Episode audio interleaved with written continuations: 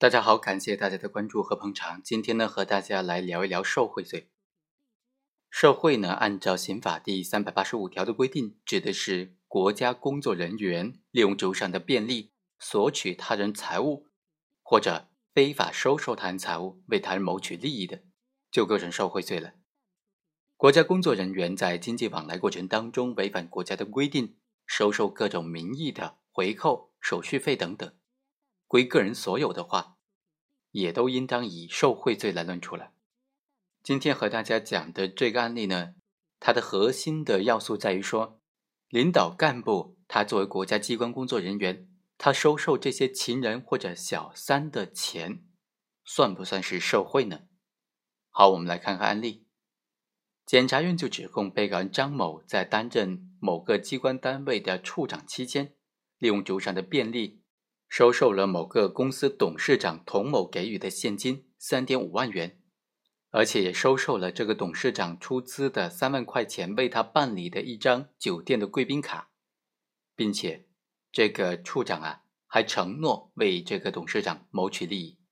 检察认为张某的行为已经构成了受贿罪，辩护人就认为啊，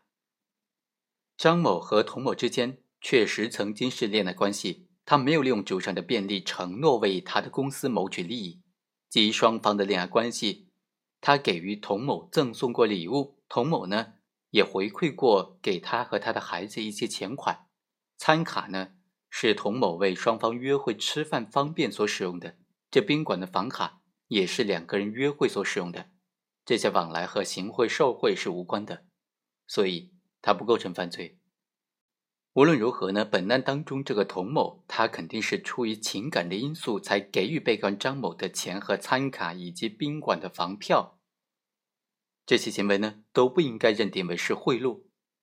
而且呢，事实上也不存在这个处长张某利用职务上的便利为涉案的公司以及童某个人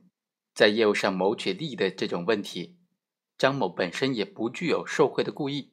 所以请求宣告被告人张某无罪。辩护人还当庭提交了几份证据。首先，证人全某、胡某和黄某的证言证实，全某、胡某和黄某都和童某有过接触，知道张某和童某之间是恋爱关系，是男女朋友关系。第二，证人王某的证言证实，张某向北京市财政局的有关同志询问过北京市债券资金的使用情况，但都只是政策咨询。没有涉及到具体的项目和金额。第三，移动公司出具的这个语音清单以及短信、彩信聊天记录，证明张某和童某之间有过多次的电话、短信等的联系。第四，张某手机短信的截屏打印件，证明了张某和童某之间确实具有恋爱关系。他们两人之间基于感情的因素发生过多次经济往来，童某也曾使用过这张贵宾卡进行消费。而且呢，在二零一二年十月二日的这个短信内容当中啊，童发给这个张的内容就显示说，不在乎你离过婚，也不在乎你职务高低，更不在乎你有没有钱，给你钱让你高兴，舍不得你花一分钱。之后呢，还有类似的相关内容，比如说外面有点凉，我到这个酒店吃点东西，你若回来了，告诉我。第五份证据呢，是张某手机和童某手机的通话记录的光盘和文字材料，你证实两个人确实有恋爱关系。第六份证据是胡某手机短信截屏，也为了证明张某和童某之间具有恋爱关系。第七份证据是北京市公证处出具的公证书，证明张某和童某之间的手机短信截屏在案发前已经存在，并且是由黄某。通过电子邮件的形式发给了张某。第八份证据是童某发送给张某手机的就医挂号证、检验报告单、收费收据的照片打印件，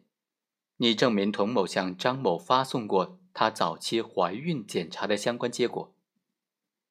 针对辩护人提出的这些证据啊，法院认为，受贿的本质是权钱交易。根据现有的证据分析，不排除被告人张某在宴请上提到过为这个地方性政府的债务提供帮助的问题。但是，当时主要是进行政策性的介绍和电话咨询，没有证据显示被告人张某实施了进一步的帮助行为，比如说帮助立项等等，也没有证据能够证明被告人张某具有决定这个事情的权利。被告人张某虽然承认收取过童某的款物，但是本案上不能够排除被告人张某和童某之间确实存在恋爱关系，具有感情纠葛的合理的怀疑，以及童某因为感情因素而给予被告人张某这个财物的这种可能性。所以啊，现有证据无法充分的证明被告人张某收受款物和为他谋取利益之间具有法律上的因果关系。最终，法院判决。公诉机关当庭提交的证据无法充分的证明被告人张某是利用上了职务上的便利收受他人财物为他谋取利益的这种事实，